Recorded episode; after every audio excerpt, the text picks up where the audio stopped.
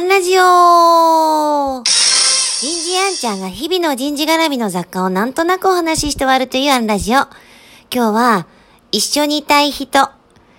このテーマでお話ししてみようと思います。え今日ずいぶん暖かかったですね。えー、もう朝から新しい、えー研修のデザインをして、えー勉強会して、途中トレーニングも行って、最後はちょっとしたイベントで友達と、えーミルクボーイネタをする、その私ボケ役なんですけど、その練習をさっきまでしてて、もうほんと一日がね、えー豊かでした。で、その私も数日前、ちょっと、どうしようみたいな状況に見舞われまして。で、こう、どうしようと思って、えー何人かの方にね、こんな状況なんだよっていう、こう、状況をシェアしました。で、こう、いろんなアドバイスだったり、声かけをもらったんですが、もう、ほんとね、つくづく、あのー学びましたね。そのアドバイスというのかな、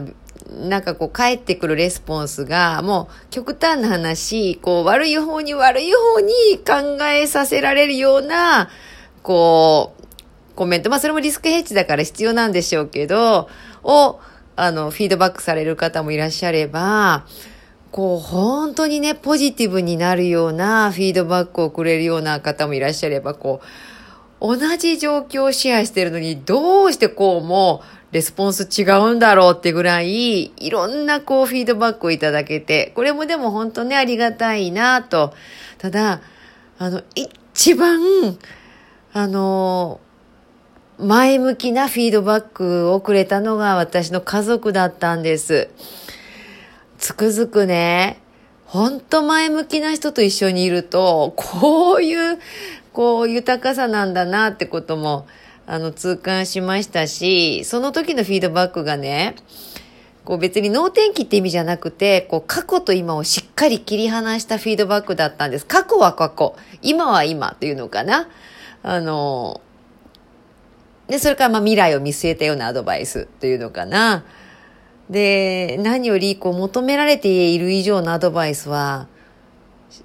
意図してされなかったんだと思うし、こう一番ありがたかったのは、まあ家族だからなんですけれども、でも家族だからって甘えちゃいけないよな。でもね、こう、味方だよって、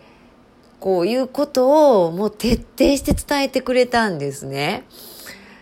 でも本当に気持ちが前向きになって、そしたらあっちゅう間に解決したっていうオチでした。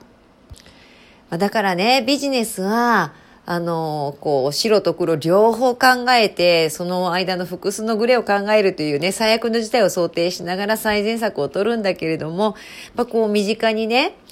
こう、前向きな人と一緒にいると、こう、思考やっぱどんどん前向きになるなと。で、決して脳天気じゃなくて、えー、こう、過去と今をしっかり切り離して考えられて、かつ、こう、そうでありながら一定以上踏み入れない。最後はこう私の考える余地を残しながら、でも、こう味方であるということを伝えてくれる。ね、まあそんな家族であって、本当に感謝なんですけど、自分も、こう、どうしようっていう方がいらっしゃったら、あ今日学んだこと、今日私がとてもとても嬉しかったことを実践しようと、えー確認をしました。今日はここまで。次回もお楽しみに